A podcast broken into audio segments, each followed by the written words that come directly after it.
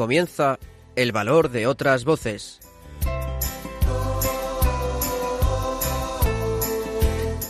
Con Carmen Massanet.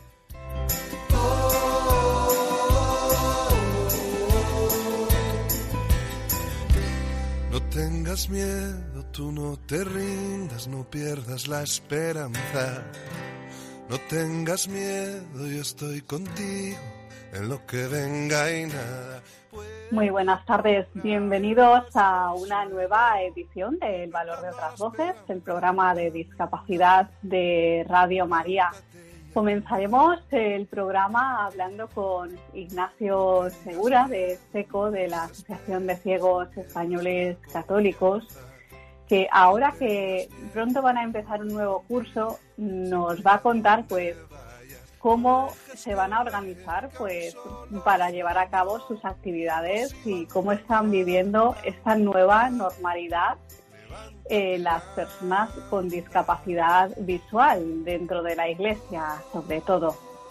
Conoceremos el trabajo de la asociación ASPROM, una asociación que opera en Palma de Mallorca, en Baleares, y que trabaja con personas con discapacidad física. Escucharemos también el testimonio de Ildefonso Calvente, el padre de Álvaro, un joven con discapacidad intelectual y los dos son bastante conocidos porque hace poco hicieron el Camino de Santiago y su experiencia se hizo viral. Y por último, en la sección Genios con Discapacidad tendremos eh, a Silvia que nos traerá la biografía de Isaac Pellman, músico israelí que mm, contrajo la enfermedad de la poliomielitis pero la enfermedad no le impidió seguir con su carrera musical y seguir adelante. Comenzamos. Voy a despertarte y estaré a tu lado para que cada día sea...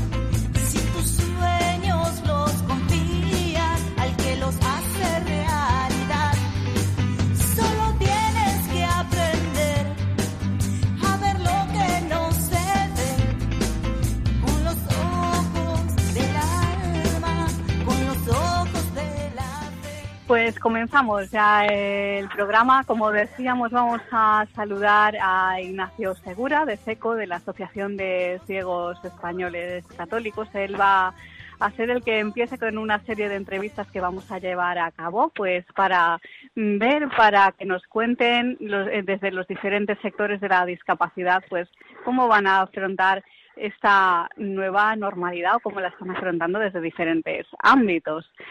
Eh, pues vamos a ver qué nos cuenta Ignacio Segura. Ignacio, muy buenas tardes. Hola, muy buenas, ¿qué tal estamos?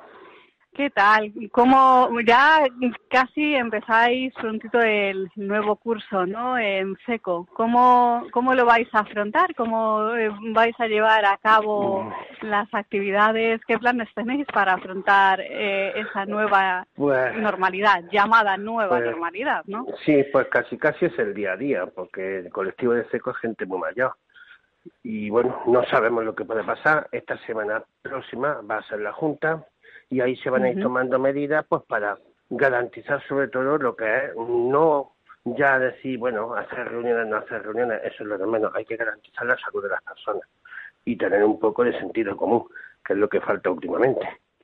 Claro, y la Junta ya se va a hacer de forma telemática porque estáis potenciando muchísimo las reuniones por Internet y como no podía ser de otra forma, la Junta se va a hacer así. Hombre, la Junta de forma telemática es que ya se estaba pensando en potencias por dos razones, económica y de disponibilidad de las personas. Entonces, mm, independientemente de esta nueva normalidad, también tenemos que tener en cuenta que tiene que ser una reflexión de acciones que antes hacíamos y que a lo mejor ahora nos viene mejor hacerlas de otra manera. Mm, claro, mm, una misa por internet, eso nunca se había pensado. Ahí están. no, la verdad. internet, ahí están. Es decir, la nueva normalidad es una nueva evangelización también. Es decir, yo diría que mm, ahora mismo, bueno, aquel boom que fue la Evangelium Garnium, pues se queda ya también un poco atrasada, obsoleta. Porque claro, ahora mismo tenemos que evangelizar y hacer misión de otras maneras. Por teléfono, por internet, por WhatsApp, por lo que sea. Pero tenemos que realizar de otra manera las cosas, pero se pueden realizar. Por teléfono ya lo estáis haciendo. Recuérdanos eh, con qué servicios eh, cuenta SECO pues para evangelizar, acompañar por teléfono. Pues mira, por teléfono tenemos el servicio de los santos y cumpleaños que se distribuyen cada mes en una persona y se dedica a felicitar a los miembros de SECO su santo y su cumpleaños. Es una manera de estar acercados a ellos.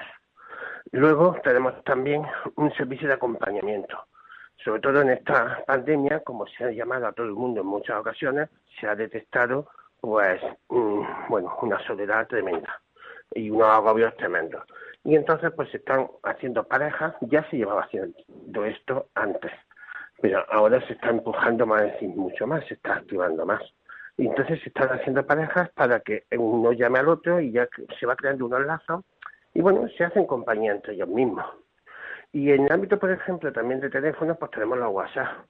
Eh, se, se creó hace ya tiempo unos WhatsApp para cada comunidad diocesana y bueno, ahí cada cual ya va mandando lo que le da la gana y lo van compartiendo entre todos. Y luego, pues, también, sin ánimo ya así de, bueno, resumir, tenemos nuestras reuniones de Teantar. El Teantar es un programa que se maneja tanto por el el móvil. Tiene que ser iPhone, es que es un programa un poco viejito, vamos a decirlo así. y también por el ordenador. El ordenador puede ser cualquier tipo de ordenador. Y por ahí estamos teniendo reuniones que ya las veníamos haciendo desde el año 2015.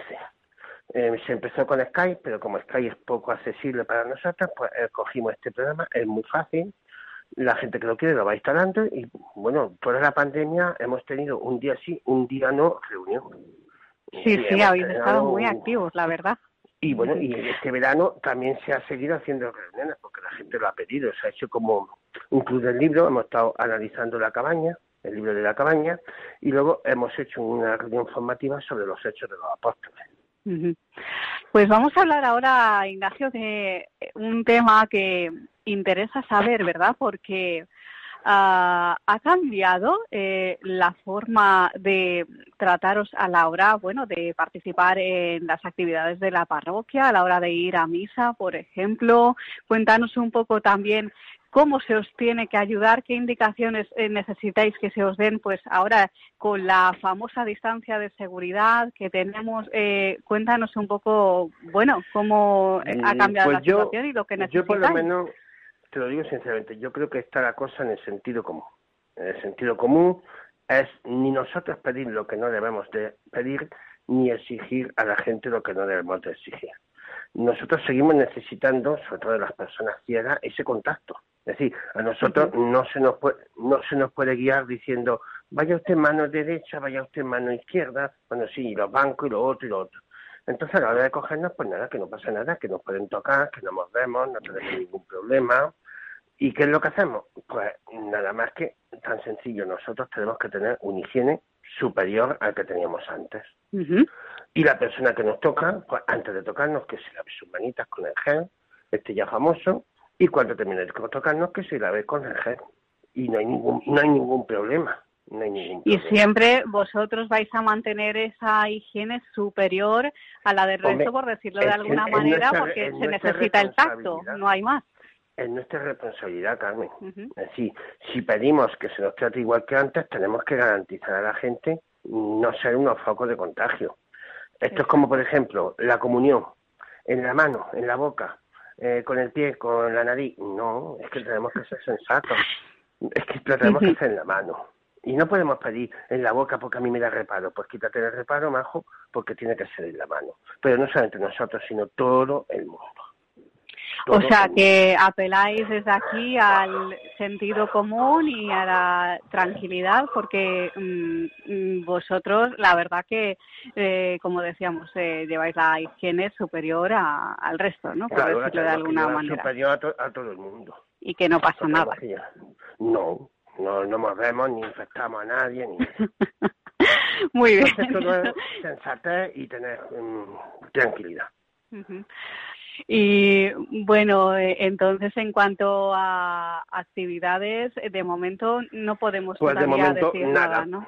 Eh, por parte de SECO en este caso. No podemos, tenemos que ir basándonos en lo que la, la, ley vaya diciendo, lo que vaya diciendo el Estado y el sentido común, que es lo más importante que tenemos ahora mismo, el sentido común sentido común, claro que sí. Pues eh, Ignacio, si te parece, como siempre, nos vas a dar tus datos de contacto para aquellas personas pues, que quieran eh, saber un poco más el trabajo que hacéis, obtener información, ayudar de alguna manera. Eh, dinos dónde tienen que llamar o escribir para hablar contigo. Pues mira, eh, el correo de SECO es secretaria arroba seco.org.es. Lo repito, secretaria. Y el teléfono, el de SECO es 640, no sé, pero 643 11 40 22 y el mío personal 627 38 13 96. Pues genial, Ignacio. Si quieres añadir alguna cosita más, algún pues mensaje de ánimo, algo. Hombre, nada, que esto hay que tomarlo pues como lo que es, un reto y un reto que tenemos que ir superando en el, en el respeto y en el amor. Pues Ignacio Segura, secretario de FECO de la Asociación de Ciegos Españoles Católicos. Ha sido un placer, como siempre, tenerte en el programa. Muchas gracias. Gracias, hasta luego. Un abrazo.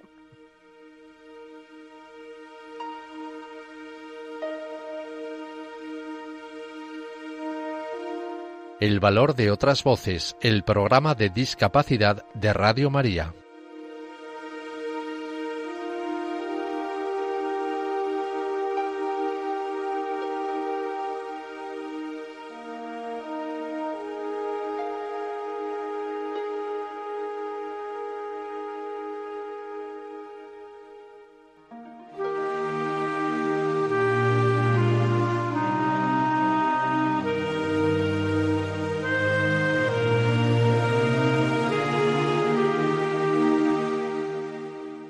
Continuamos en el valor de otras voces y ahora vamos a conocer el trabajo de Asprom, una asociación que opera en Mallorca, en Baleares, y trabaja por mejorar la calidad de vida de las personas con discapacidad física. Para conocer algo más sobre este proyecto, tenemos con nosotros a Manuel Zafra, presidente de Asprom. Muy buenas tardes, Manuel. Hola, buenas tardes. Pues nos, nos alegramos de tenerte con nosotros en el programa. Vamos con un poquito de historia. Primero cuéntanos cómo nace Asprom. Bueno, Asprom es una organización privada sin ánimo de lucro, fundada en 1976. Fue declarada de utilidad pública por Consejo de Ministros en el año 1986 y, además de muchos premios, está certificada por el Sistema de Gestión de Calidad AENOR y concretamente eh, contribuye especialmente a la inserción laboral de personas con discapacidad desde el 2007, organizando cursos, formación y todo lo necesario para la integración, para facilitar la integración de las personas con discapacidad. O sea, concretamente en el tema de la inserción laboral de personas con discapacidad hemos hecho un gran esfuerzo y es donde hemos conseguido nuestros mejores éxitos qué bien. Y mm, bueno, eh, tu relación eh, con la discapacidad, cuéntanos cuáles tienes eh, alguna discapacidad física, tú en este caso. Sí, yo concretamente era un, un bufo profesional, trabajaba aquí en Mallorca, vine emigrado del norte y trabajaba aquí en Mallorca y mm, tuve un accidente de descompresión y a causa del accidente de descompresión me quedaron las secuelas de una paraplegia, de lesión, una lesión medular de 5 de 6. Quiere decir que eh, voy con silla de ruedas, soy usuario de silla de ruedas, con una lesión completa de la columna vertebral a la altura del pecho. Ajá. ¿A qué usuarios atiende Asprom? ¿Nos puedes contar un poco eh, la media de edad? Si solamente atendéis a personas con discapacidad física, cuéntanos. Bueno, inicialmente Asprom cuando se constituyó era una entidad reivindicativa. Se constituyó en los años 70-80 y era reivindicativa, sobre todo por el tema de las barreras arquitectónicas, que eran el principal escollo, la principal dificultad para acceder a, participar o a, tener los mismos derechos que las personas normales, entre comillas. ¿no? Entonces, eh, esa eh, entidad reivindicativa fue pasando a ejecutiva. O sea, si le pedíamos a la Administración que haría cosas y no las terminaba de hacer, pues nosotros intentábamos ponerlas en marcha y así fueron naciendo los diferentes programas, no solo de inserción laboral, que es el principal, porque a la persona con discapacidad, independientemente de la discapacidad que tenga mayor o menor, que le conseguimos un trabajo digno, ya el tema de la discapacidad pasa a un segundo plano, ya tiene los recursos necesarios para tener una vida independiente, que ese es el objetivo final de Aspro, que darle los recursos a las personas para que sean independientes, tengan una vida totalmente independiente. Eh, eh, inicialmente era solo para personas con discapacidad física, sobre todo por el tema de, las barreras arquitectónicas, pero evidentemente, como veíamos que íbamos consiguiendo éxitos o dando respuesta a las necesidades que nos manifestaban nuestros socios o nuestros eh, las personas que atendíamos, pues fuimos evolucionando hacia otro, hacia programar otros recursos. Y ahí nació un centro de día, un piso tutelado, eh, cuatro pisos de transición, bueno, los diferentes recursos que era lo que reclamaban los usuarios. Eh, entre, como hemos dicho antes, que el objetivo final era la inserción total o la autonomía personal, pues la formación, por ejemplo, era el eje de, del recurso que le damos a las personas. Por ejemplo, en Baleares llevábamos muchos años reclamando a la Administración que eh, dotaría o que cumpliría la, ley en el tema de eh, contratos de personas con discapacidad. Es una, una contradicción que la, Administración pública, que es la que tiene la potestad de hacer las leyes y hacerlas cumplir, era la primera que incumplía la normativa. Por ejemplo, la ley en el año 82 eh, eh, especificaba que las personas con discapacidad, las administraciones públicas tenían que tener en sus puestos de trabajo eh, un porcentaje mínimo del 2% de personas con discapacidad trabajando. Eso no lo, eso lo incumplían todas las administraciones públicas. Lo incumplían y lo cumplen. Fue también otro caballo de batalla con la administración y fuimos consiguiendo que dotarían las plazas. Entonces vimos Perdone si voy muy. Sí, eh, no. Eh, eh, te comento, esto de la, administración sí que nos daría para otro programa, Manuel, la verdad. Pero vamos ahora a hablar de esos programas que tenéis para conseguir este objetivo final, que es la independencia total de vuestros usuarios. Nos interesa especialmente el programa de inserción laboral. ¿En qué consiste? Pues el programa de inserción laboral tiene varias, varias partes. La primera es un servicio de orientación laboral que se llama SOL, en el cual los usuarios vienen a demandar el empleo y se les abre una ficha con su perfil de qué capacidades tienen por encima de la discapacidad y sobre esa ficha les hacemos ofertas formativas o, entrevistas de trabajo, siempre acompañadas por técnicos nuestros. Eh, en el tema de la formación, por ejemplo, hay personas con discapacidad y problemas de movilidad que si les suprimimos las barreras pueden eh, competir o pueden hacer un trabajo exactamente igual que una persona normal entre comillas que no tenga que no tenga discapacidad. Entonces la base es la entrevista personal inicial de qué cómo está la persona qué capacidades tiene qué apoyo necesita y dónde se puede insertar. Y a partir de ahí empezamos a, a ver que si le dábamos las herramientas necesarias a las empresas para formar o para preparar o para suprimir las barreras arquitectónicas para que las personas con discapacidad trabajarían, pues facilitábamos mucho el trabajo y el éxito fue espectacular. Hemos insertado más de 1.800 personas con discapacidad en diferentes Claro, porque lo importante eh, es eh, que la empresa esté preparada, que sea accesible, que se pueda entrar con la silla. Claro, hay, hay algunas veces que esto no ocurre. Eh, hay, ¿Hay forma de solucionarlo? ¿Les dais las herramientas entonces? Claro, inicialmente hablamos con la empresa, bueno, eh, lo mismo que hacemos una entrevista a los usuarios que vienen demandando empleo, también tenemos muchas empresas colaboradoras que les ayudamos a cumplir con la normativa, facilitándoles el, ingreso de personas con discapacidad en su, en su sede, ¿no? Y a partir de esa, esa información que les damos, eh, nos ponemos a su disposición para suprimir las barreras o para facilitar eh, la incorporación total de las personas con discapacidad. Claro, ahora eh, como se ha puesto de moda el teletrabajo, ¿crees que puede ser una forma de que eh, estas personas se puedan incorporar totalmente a un puesto de trabajo sin problemas? Claro, es una forma más, no, no, es, no es la única ni la mejor, ni es una forma más y de acuerdo a las necesidades de las personas, claro. Eh, en algunos casos es muy buena porque hay personas con discapacidad que tienen grandes dificultades de movilidad, sin embargo, una vez que están en el puesto de trabajo, si, sobre todo las barreras, si no hay barreras que les impidan eh, ejercer eh, su, función o su trabajo, pues lo hacen perfectamente. A través del teletrabajo se, se ahorran los transportes o los traslados que son dificultosos muchas veces por esa discapacidad. Yo, por ejemplo, por poner un ejemplo, eh, como soy usuario de silla de ruedas, me preparé, hice oposiciones para con una convocatoria de plazas de la Administración Pública y gané una plaza cuando llegué al puesto había 14 escalones para llegar al puesto. Pues eso era difícil para eh, que yo cumpliría con mi función o con mi trabajo. Una vez que suprimimos o ayudamos a suprimir los escalones y adaptar el puesto, pues he estado hasta que me he jubilado 11, 12 años trabajando como funcionario exactamente igual que cualquier otro funcionario o cualquier otro compañero desarrollando mi actividad perfectamente. Eh, nos hablabas antes de los pisos de transición. Nos llama la atención esta modalidad. ¿En qué consiste estos pisos de transición?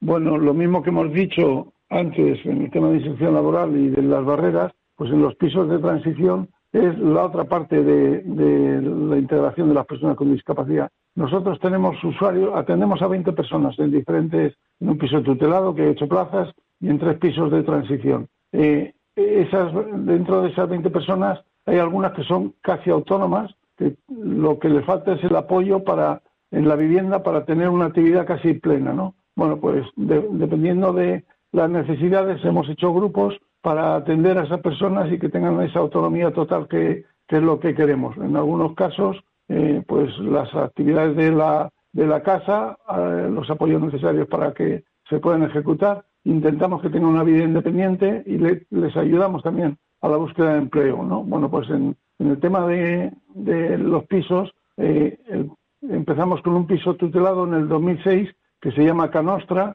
Ahí tenemos ocho usuarios que los atendemos las 24 horas del día. Eh, luego vimos que dentro de esos ocho usuarios había algunos que tenían un nivel muy alto como para insertarse y tener una vida independiente y fuimos haciendo grupos eh, pusimos un, grupo para los que eran más dependientes, otro para los que tenían cierta dependencia pero podían tener autonomía para moverse libremente por el entorno donde conviven en los pisos y otros que difícilmente iban a conseguir eh, esa autonomía total que queremos para ellos y iban a tener siempre dependencia. Bueno, pues eh, esos pisos de transición era para ir dando esos pasos o ir pasando de, una categoría a otra categoría.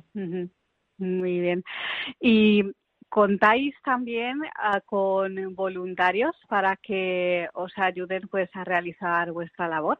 Sí, contamos con dos tipos de voluntarios. Bueno, dos tipos de voluntarios especialmente los voluntarios de que son que conocen nuestra asociación, que han oído hablar de ella, que a través de las charlas que damos en la universidad o en los colegios o en los institutos nos conocen, pues nos piden para hacer prácticas en la entidad o para trabajar como voluntarios. Eh, es un grupo importante, no es lo más importante dentro del voluntariado, hay también los voluntarios que nos deriva el CIS, eh, son eh, personas que han tenido problemas con la justicia y, piden desarrollar sus prácticas o, su cumplimiento de penas con la entidad, con lo cual ellos aprenden las dificultades de, que tenemos las personas con discapacidad y les servimos como ejemplo y de una parte luego muchas veces estos voluntarios nos piden voluntariamente participar o colaborar con la entidad y, le facilitamos esa actividad, sí. Ajá. ¿Y uh, crees, según tu experiencia, eh, que se está haciendo lo suficiente por la integración de las personas con discapacidad física en este caso?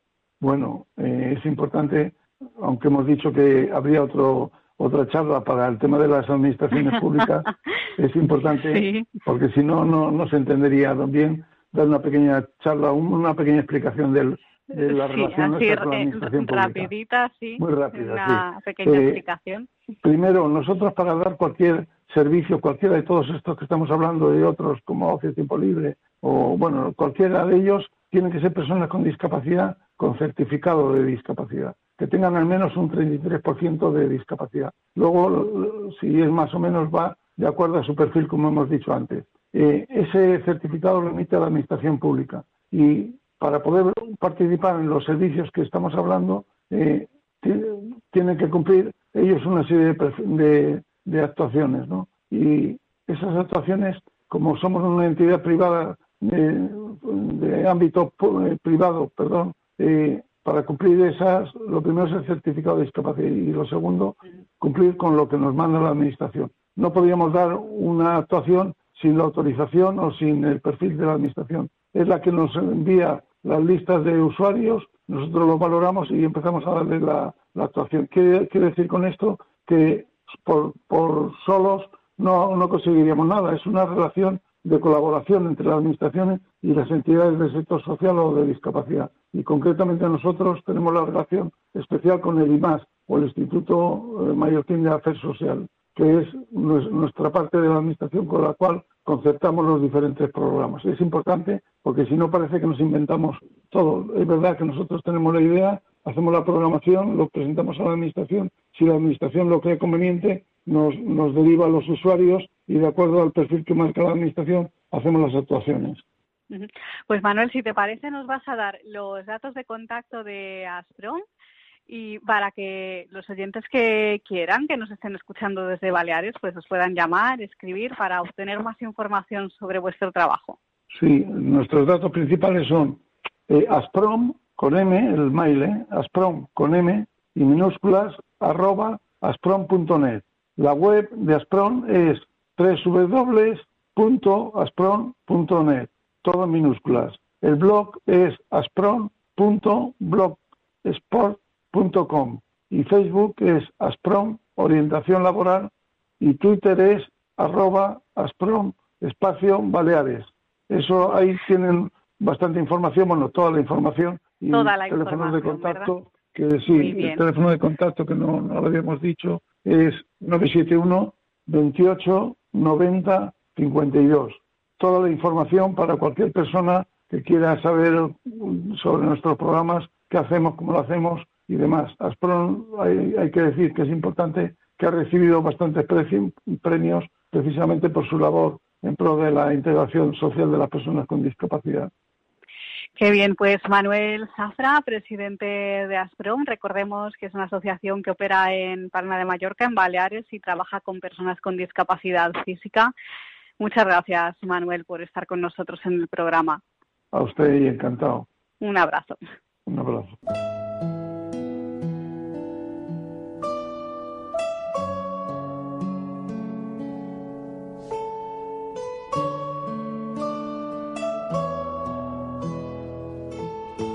Testimonio.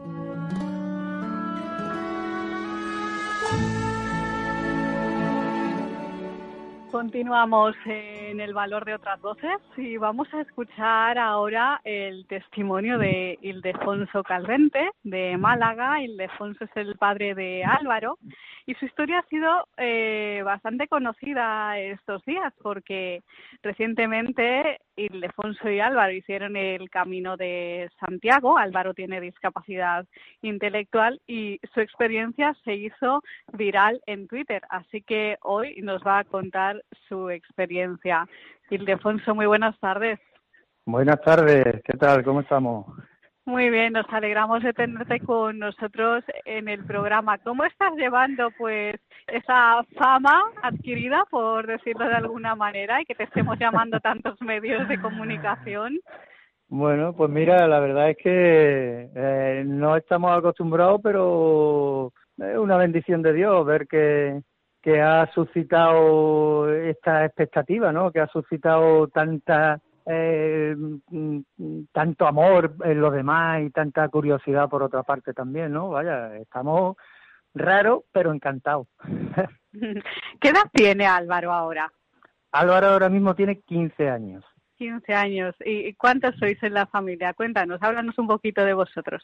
Pues mira, nosotros eh, tenemos 10 hijos, dos en el cielo, o sea, serían 12, y Álvaro es el séptimo. Álvaro es el séptimo de, de los 10.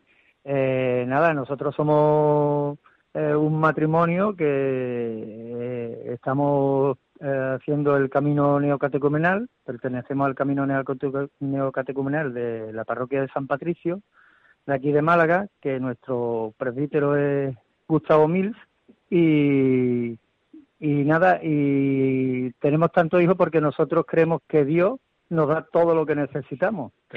hasta, hasta ahora ha sido así, vaya. A mí muchas veces me preguntan, vosotros tenéis tantos hijos porque tenéis mucho dinero. Y yo siempre digo lo mismo, es que mi padre es rico. Claro, ellos no saben a lo que se a lo que nos referimos. Claro, mi padre es Dios. entonces nosotros pues estamos abiertos, entre otras cosas, estamos abiertos a la vida, a, a, los hijos que Dios quiera darnos. Que no es, eso no quiere decir que todo el mundo tenga que tener 10, 12, 14 hijos. Puedes tener uno, puedes no tener hijos, o puedes tener 15 pero que lo importante es estar abierto a la voluntad de Dios. Vamos ahora con la historia, sí, vamos con la historia personal de Álvaro y bueno, cómo ha sido vuestra experiencia con él. Eh, ¿En qué momento os dais cuenta, mm, por decirlo de alguna forma, de que algo no va bien en Álvaro? Cuando os diagnostican que Álvaro tiene una discapacidad, cuéntanos. Pues mira, eh, eh, cuando nació Álvaro, eh, en el parto hubo algún problema, ¿no? Eh, eh, porque la matrona que, atendió llevaba muchos años sin practicar de matrona, no sabía bien, total, que hubo un poco de, confusión. Y nosotros a, los a los tres, cuatro meses empezamos a notar que algo no, no era lo habitual. Algo no era lo habitual, porque el niño era, eh, tú lo soltabas y era un muñeco de trapo, como lo soltabas así se quedaba, como si no tuviese, como si fuera un muñeco, vaya. Entonces yo empecé a notar que eso no era, no era lo que debía, lo que mm. debía de ser para un niño de esa edad. Eh, consultamos con la doctora, nos decía que, bueno, que eh, no todos los niños son iguales, que tal, tal, pero claro, nosotros ya era el séptimo. claro, ya teníais cierta experiencia. ya teníamos una experiencia. Decidimos llevarlo a un, a un psicólogo, un médico psicólogo, psiquiatra, no me acuerdo bien eh, exactamente, y le hizo una prueba muy fácil, que era echarle un trapo en la cara y el niño no se quitaba el trapo de la cara, porque por instinto los niños lo que hacen es que se retiran, fíjate qué prueba más simple, se retiran el trapo de la cara para respirar bien, y este no lo hacía. Entonces ya a partir de ahí ya empezaron a, estudiar, a ver qué tenía, qué no tenía, qué tal, y ya supimos que el niño pues tendría algún problemilla, ¿no? Por decirlo de alguna forma. Entonces, bueno, pues a partir de ahí empezamos a, darle rehabilitación, imagínate, con tantos hermanos, era hipotónico, y ahora es hiperactivo, o sea que le hemos metido una marcha impresionante. ha pasado de un extremo al otro, ¿no? sí, sí, ha pasado de un extremo al otro. ¿Qué pasa? A lo largo mm, del tiempo, porque nosotros siempre le achacábamos a esta señora de que había hecho, había tenido sufrimiento fetal a causa de la señora, que tal, que cual, pero como Dios está listo y hace las cosas también, pues permitió que la neuróloga nuestra pues le hiciera una prueba de una prueba genética. Salió la prueba y al año siguiente ella no conforme, al año siguiente volvió a repetir la prueba genética y pidió aparte otras cosas entonces los genetistas pues protestaban porque otra vez la misma prueba, no sé qué, no sé cuánto, y efectivamente ahí salió que había una mutación de dos genes. De ahí nosotros decimos que tenemos un mutante en la familia, un X-Men. En ese momento, ¿qué edad tenía Álvaro? Pues eso hace 12 dos años, eso no hace tanto, hace dos años. Ah, bueno, sí, ya hace dos años nada más, ¿no? Sí, sí, con trece años, bueno, Álvaro. Y eh, cómo asumir, pues, eh, cómo lo asumís vosotros y cómo lo asumen en casa los hermanos mayores, ¿no? Sobre todo eh, que, ah, bueno, que su hermano puede ser, digamos, un poquito diferente. ¿Cómo se asume en casa? ¿Cómo os ayuda vuestra fe? Es que nosotros cuando ya vimos que, que Álvaro pues tenía una discapacidad, que fue de pequeñito, ¿no? Ya a partir de los seis meses ya, ya vimos que tenía discapacidad. Pues la verdad es que eh, lo vimos como, como un don de Dios, un regalo de Dios, ¿no? Yo siempre lo digo, yo no soy muy así de, ay, no sé, como muy espiritual o... Pero sí es cierto que nosotros desde primera hora lo hemos visto como una bendición, como, como Dios nos quiere tanto que nos manda un ángel para ayudarnos a nosotros, no nosotros a Álvaro, porque la realidad es que Álvaro nos ayuda a nosotros. Eh, en, en, alguna otra ocasión pues lo, he contado, ¿no? Como Álvaro hace que aún sin nosotros querer tenemos que salir de nuestra comodidad, tenemos que darnos a él, aún sin querer o no tener ganas. Claro, mm, eh, eso hace que nosotros pues hagamos la voluntad de Dios, aún sin querer hacerla. Vaya, un poco, un poco así es como lo vemos nosotros, ¿no? Y los hermanos, pues, eh, actúan con Álvaro, pues, como con otro cualquiera, porque es que como Álvaro es así, es Álvaro, es como Guillermo, Guillermo es así, es Guillermo. Entonces no hay ningún tipo de distinción ni privilegio, por decirlo de alguna forma, con Álvaro, sino que él es uno más, así tal cual es. Todos ayudan a todos.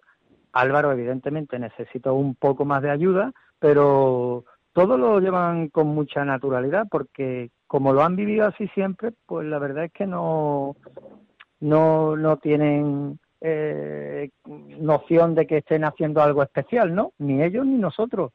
Al revés, eh, todos ven que, que, porque todos mis hijos están en, en el camino neocatecumenal también, ¿no? Y todos ven y que, que es un regalo de Dios. Nosotros hacemos los laudes los domingos, toda la familia junta, y, hablamos de eso, ¿no? De, eh, no solo de eso, de muchas cosas, ¿no? De todo lo que ha pasado la semana, pero también de eso, ¿no? De cómo, ah, por ejemplo, ahora cuando hemos hecho lo, eh, la peregrinación a Santiago, pues todo lo que ha conllevado eso a todas las personas que ha movido, a todas las personas que ha conmovido, y, y eso a ellos, pues claro, eh, les llega como de primera mano, ¿no? De como si lo hubieran hecho ellos, porque eh, claro, es su hermano, es su hermano, y a ellos todo lo que le pasa a su hermano, sea bueno o malo, les afecta directamente. Claro, vamos con esa historia eh, que es la que nos interesa también.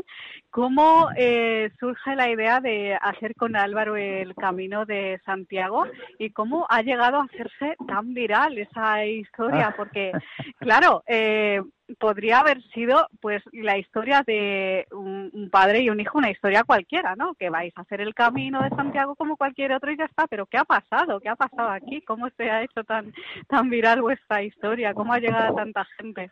Eso digo yo. ¿Cómo ha sido posible tanta tanta notoriedad? Porque nosotros, eh, la verdad es que nos hemos quedado impresionados. ¿Cómo vamos a pensar nosotros que, que, que que nosotros realmente no somos nadie, ¿no?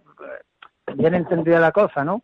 Nosotros no somos eh, ni, ni conocidos, ni nos conoce nadie fuera de nuestra parroquia, ni hacemos nada especial, ni somos especiales en nada, ¿no?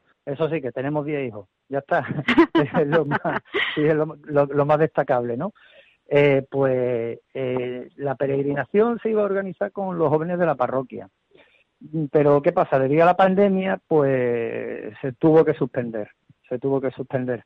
Entonces, claro, Álvaro, pues Álvaro siempre se acuerda de las cosas, se acuerda de eh, todo lo que le diga tienes que cumplirlo porque él no se le va a olvidar. sí. sí, esa es una de las capacidades, siempre lo cuento, ¿no? Una de las capacidades que tiene es que tiene muy buena memoria. Y, y él pues insistía mucho en hacer camino como nosotros desde octubre estábamos practicando el andar, andábamos dos horas diarias, los días que se podía, pues él se habituó a eso ya. Claro, de pronto llegó la pandemia, pues ya encerrado. Y, y ya me planteé yo de, hacer el camino con él solo, puesto que con los jóvenes no podíamos hacerlo, pues hacerlo con él solo, a ver lo que, a lo que Dios quisiera, porque era para tener eso, un encuentro con Dios, ¿no? Y ofrecer a la vez este camino a los jóvenes de la parroquia que no podían hacerlo, el camino, y también para ofrecer ese sufrimiento que se suponía que íbamos a tener, porque es un camino, yo he hecho el camino antes y, y, salí reventado, sin embargo en este salió nuevo, vaya, hay que ver, ¿eh? es increíble. Y, y, lo íbamos a ofrecer por, la, por lo, las víctimas de la pandemia y sus familiares que también son directa e indirectamente víctimas de, de, esta enfermedad, ¿no? Y así lo planteamos en un principio. Eh, dijimos, bueno, pues venga, nos vamos, pero sin más pretensión de nada, ni yo había pensado en Twitter, ni, ni yo he utilizado Twitter en mi vida, ni nada de nada. Pero el domingo anterior, o sea, nosotros nos íbamos el lunes. El domingo anterior, hablando con mi cuñado, que es Antonio Moreno, periodista de, de Diócesis Málaga, me dijo, oye, ¿por qué no lo metes en Twitter para los jóvenes, que ellos vayan viendo todos los días? Y yo decía, no sé, no veo yo eso, eso, no sé, a mí me daba un poco como de cosilla. Pero después nos lo planteamos y dijimos, pues mira, pues sí, no es mala idea, se lo vamos poniendo así a los jóvenes, que ellos vayan viendo y tal, vamos subiendo cositas todos los días y ya está. Y de ahí, pues, fíjate lo que ha salido, el boom. pues sí. Pues eh, de esta experiencia, ¿cuál, ¿cuál dirías que ha sido el, mejor momento de la experiencia del camino con Álvaro y qué, qué has aprendido de todo esto? Pues mira, mejores experiencias es que tenemos muchas. Bueno, hay que también decir que el camino nos acompañó Francisco Millán, Francisco Javier Millán, que es un hermano también del camino de la parroquia de Torremolino que para nosotros ha sido como San José, ¿no? Siempre lo, decimos, ¿no? Como San José, el que está en silencio y ayuda en todo lo que, lo que hace falta sin protestar y sin decir nada, que siempre ha estado como en segundo plano, pero él, es parte fundamental de, esta historia también, ¿no? Y eh, hechos así, pues mira, nos hemos cruzado con muchísima gente que, que sin ser creyentes se han puesto con nosotros a rezar también, que conocían ya la historia de Álvaro. Eh, eh, eh, no sé, que íbamos por, por cualquier sitio y nos venía mucha gente a saludarnos, mm, gente que lloraba porque veían a Álvaro que iba caminando y que iba contento y que iba feliz y como lo conocían ya de, de, de, Twitter, pues yo no sabía que Twitter llegaba a tanta gente, ¿vale? Es que así increíble. sí, sí que llega, sí. sí, sí, sí. Y una cosa que nos ha impactado mucho fue que no entrásemos en la Catedral de Santiago. Fíjate, que parece una tontería, pero eh, porque nos hizo reflexionar y decir, vamos a ver, nosotros que hemos venido aquí, a ver, a ver, eh, eh, entre comillas, un, un busto de, de un santo o a creer realmente que está Dios aquí y que el santo está aquí, y que el santo intercede por nosotros. Entonces nos vino muy bien para no para bajar nuestra vanidad también un poquito de decir no no pues ahora, ahora os vaya a quedar fuera y nada y, cogimos rezamos en la puerta de la catedral ofrecimos todas las o, todas las cosas que nos pudimos acordar de ello a, al santo y, la verdad es que estuvo genial porque realmente ese es el sentido del camino, el encontrarte con Dios, no ir y llegar a la catedral, que también, pero que sobre todo es eso, el, encuentro con Dios que hemos tenido por, el camino, que ha sido estupendo. Y hemos visto que es un padre generoso a rabiar, bueno a rabiar. Y, y como él, ninguno, porque nos regala todo lo que hemos ido necesitando al día y ha sido, vaya, súper espléndido no igual que no igual que yo como padre. Pues de verdad Ildefonso Calvente recordemos el padre de Álvaro que hizo el camino de Santiago. Álvaro que tiene discapacidad intelectual el padre e hijo hicieron el camino de Santiago juntos y su historia se ha hecho viral, viral en Twitter. Lo pueden encontrar buscando el camino de Álvaro en Twitter y podrán ver toda la información Ildefonso, de verdad, muchísimas gracias por estar con nosotros hoy aquí y contarnos tu experiencia. Ha sido un verdadero placer. Nada, muchas gracias a vosotros y que Dios os bendiga y que sigáis con la labor que hacéis, que es muy importante. Muchas gracias, un abrazo. Adiós, hasta luego, que Dios bendiga.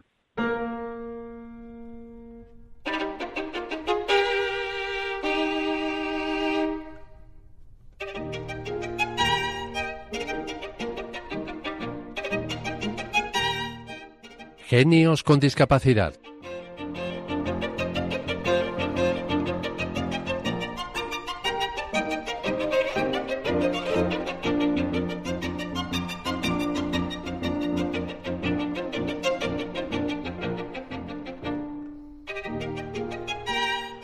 Continuamos en el valor de otras voces y ahora vamos con una nueva entrega de nuestra sección Genios con Discapacidad. En esta ocasión es se trata de un músico que todavía sigue entre nosotros. Se trata de Isaac Perlman, músico israelí que contrajo la poliomielitis, pero ello no le ha impedido llevar una vida normal y continuar con su carrera de músico. Para ello, como siempre, tenemos con nosotros a Silvia Lacalle, que nos va a traer esa biografía de Isaac Perlman. Muy buenas tardes, Silvia.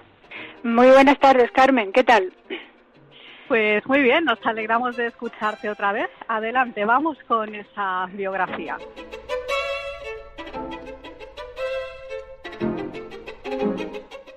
Isaac Perlman nació en Tel Aviv, Israel, el 31 de agosto del año 1945.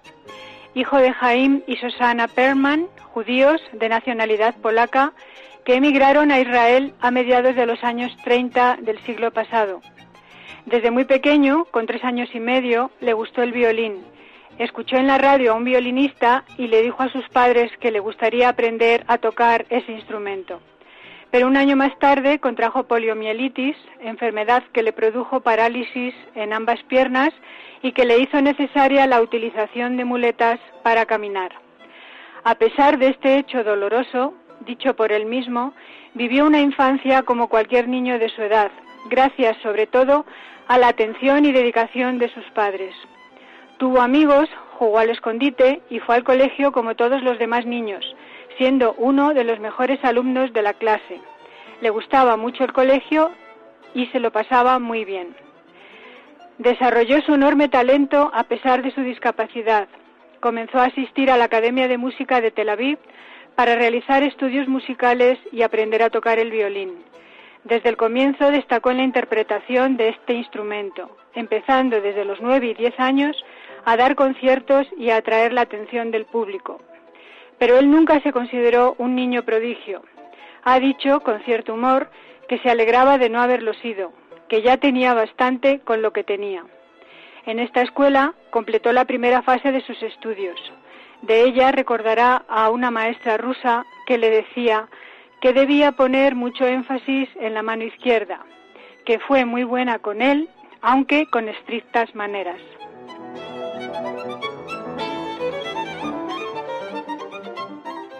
A los 13 años se trasladó a Estados Unidos con toda su familia, porque un conocido presentador de televisión norteamericano, Ed Sullivan, que tenía un programa muy popular en esos años, con mucha audiencia, le había escuchado tocar y le invitaba a aparecer en él.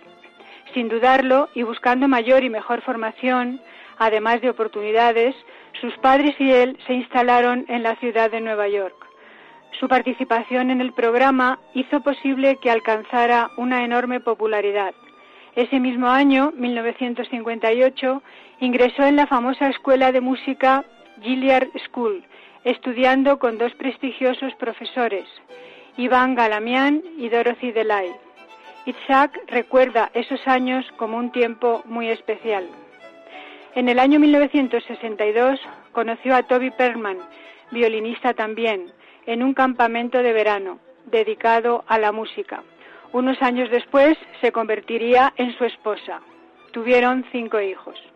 Al año siguiente debutó como solista en la sala de conciertos Carnegie Hall de Nueva York y en 1964, con 19 años, ganó el premio Leventritt concedido por la competición internacional del mismo nombre y de gran prestigio, dirigida a pianistas y violinistas clásicos. Esto hizo posible que empezara una carrera imparable de conciertos y giras en muchas partes del mundo, de colaboraciones en festivales y recitales, de contratos con las mejores orquestas americanas e internacionales, de grabaciones de discos, programas de televisión y un largo etcétera. El sufrir poliomielitis no le impidió ir siempre hacia adelante, trabajar en lo que amaba, la música, y tocar el instrumento que era y es la pasión de su vida, el violín. Como él mismo dice, así lo sentí siempre. Recordemos que si no puedo caminar, eso no significa que no puedo tocar. Hay gente que trata de juntar todo, de poner todo en un mismo paquete, pero yo siempre dije, y claro que también mis padres lo dijeron, que las dos cosas no tienen nada que ver. Tuve polio, eso dañó mis piernas, pero no mis manos, ni mi cerebro, ni mi talento. Yo amaba la música y eso no tuvo nada que ver con la enfermedad. Siempre tuve claro que yo sigo adelante, de eso no tenía dudas.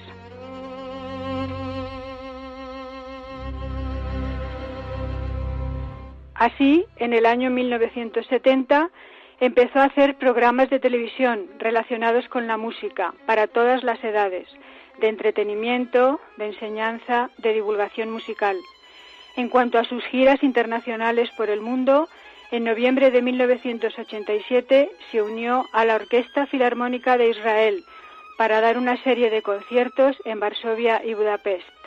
Se consideraron históricos porque fueron las primeras actuaciones de la orquesta y de él mismo en los países del Este. Visitó la Unión Soviética en dos ocasiones, la del año 1990 para participar en la celebración del aniversario de los 150 años del nacimiento de Tchaikovsky también fue a trabajar a China e India en 1994 y en numerosas ocasiones a distintos países de Europa, Alemania, República Checa, Inglaterra y Sudamérica, México, Venezuela, Chile. Todos estos viajes que realizó a lo largo de su vida reflejan lo que él piensa sobre la música, su forma de entenderla. Una gran cosa sobre la música es que tiene un lenguaje universal, no importa el idioma o las razones políticas, la música le llega a todo el mundo. Me parece que la música es el mejor embajador para cualquier país. Si estoy en Oriente Medio, en los Estados Unidos o en Sudamérica, cuando la gente oye la música hay un sentimiento común y la reacción es similar. Dos trabajos más de su extensa y prolífica carrera han sido su participación en la banda sonora de la película Memorias de una Geisha, 2005, y de la película La lista de Slinder, 1993. El compositor de esta fue Julio, John Williams y Perlman, en esta última, el violín solista. La película ganó el Oscar a la mejor banda sonora. Recordando esta cinta, dijo que había aceptado participar en cuanto se lo propusieron porque el tema era importante para él como judío y que de esa manera podría contribuir a que la historia se conociera y se sintiera de nuevo. Muchas e importantes han sido las grabaciones de sus discos. Aparecen siempre en las listas de bestseller, por lo que ha ganado cuatro premios Emmy y 15 premios Grammy. Su versión de los 24 caprichos de Niccolò Paganini, violinista del siglo XVIII-XIX, es una de sus grabaciones más conocidas y ha tenido gran éxito. También, en algunas ocasiones, ha trabajado como director de orquesta. Además, ha aparecido en varias revistas norteamericanas como el mejor artista del año y varias universidades americanas y la Universidad Hebrea de Jerusalén, además de distintas instituciones, le han distinguido con importantes reconocimientos y honores. Pero una de las labores que más le satisfacen es la de dar clases. Según él, le ha ayudado a crecer como artista. En el año 1995 funda junto a su esposa el programa Perlman de música en Nueva York. Con él ofrecen residencia y cursos de verano a músicos jóvenes y dedica mucho tiempo a esta tarea de enseñanza. Así afirma que cuando uno enseña a los demás, uno se enseña a sí mismo. Esto me lo ha demostrado mi propia experiencia. Yo siento que a mi propia música le ayuda el hecho de que yo enseño. Siempre, cada día que enseño algo a alguien, me estoy enseñando a mí mismo. esto es algo sumamente importante. Otro programa del que es autor es el dedicado a la música klezmer, género musical originario de la Europa del Este y que se desarrolló en las comunidades judías existentes allí antes de las dos guerras mundiales. Porque además de dedicarse a la música clásica, ha sido un gran difusor de esta música y de la música de jazz.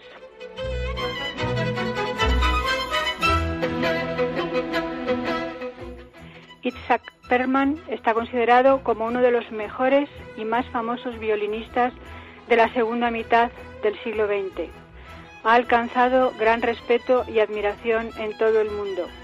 Las personas que le conocen y las más cercanas a él le definen como una persona de gran humanidad, cercana, sencilla, alegre, como un gran músico, un virtuoso y una gran persona.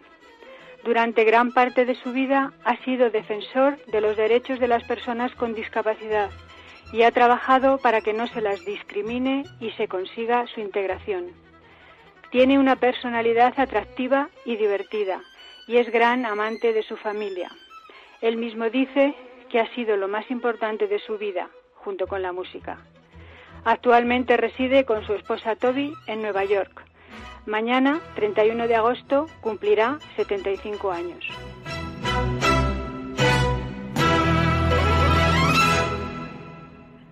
Pues muchas gracias Silvia por traernos esta fantástica biografía del violinista Isaac Selman, que como bien decías, sufría poliomielitis, pero no le ha impedido llevar a cabo su carrera musical y trabajar en lo que él siempre ha amado. Muchas gracias, Silvia.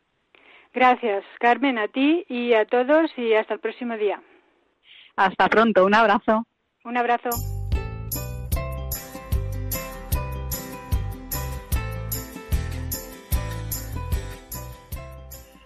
Pues hasta aquí llega esta edición de El Valor de otras Voces. Les recordamos nuestras vías de contacto. Tenemos nuestro correo electrónico que es el valor de otras voces arroba. El valor de otras voces arroba. Muchísimas gracias, queridos oyentes, por estar al otro lado del transistor o de Internet y nos escuchamos en 15 días. Un abrazo y muchas gracias por estar ahí. Retando a la esperanza, anda, levántate y anda. Han escuchado El valor de otras voces. Un programa presentado por Carmen Massanet siempre y a donde vayas. No dejes que envejezca un solo sueño, cosido alguna almohada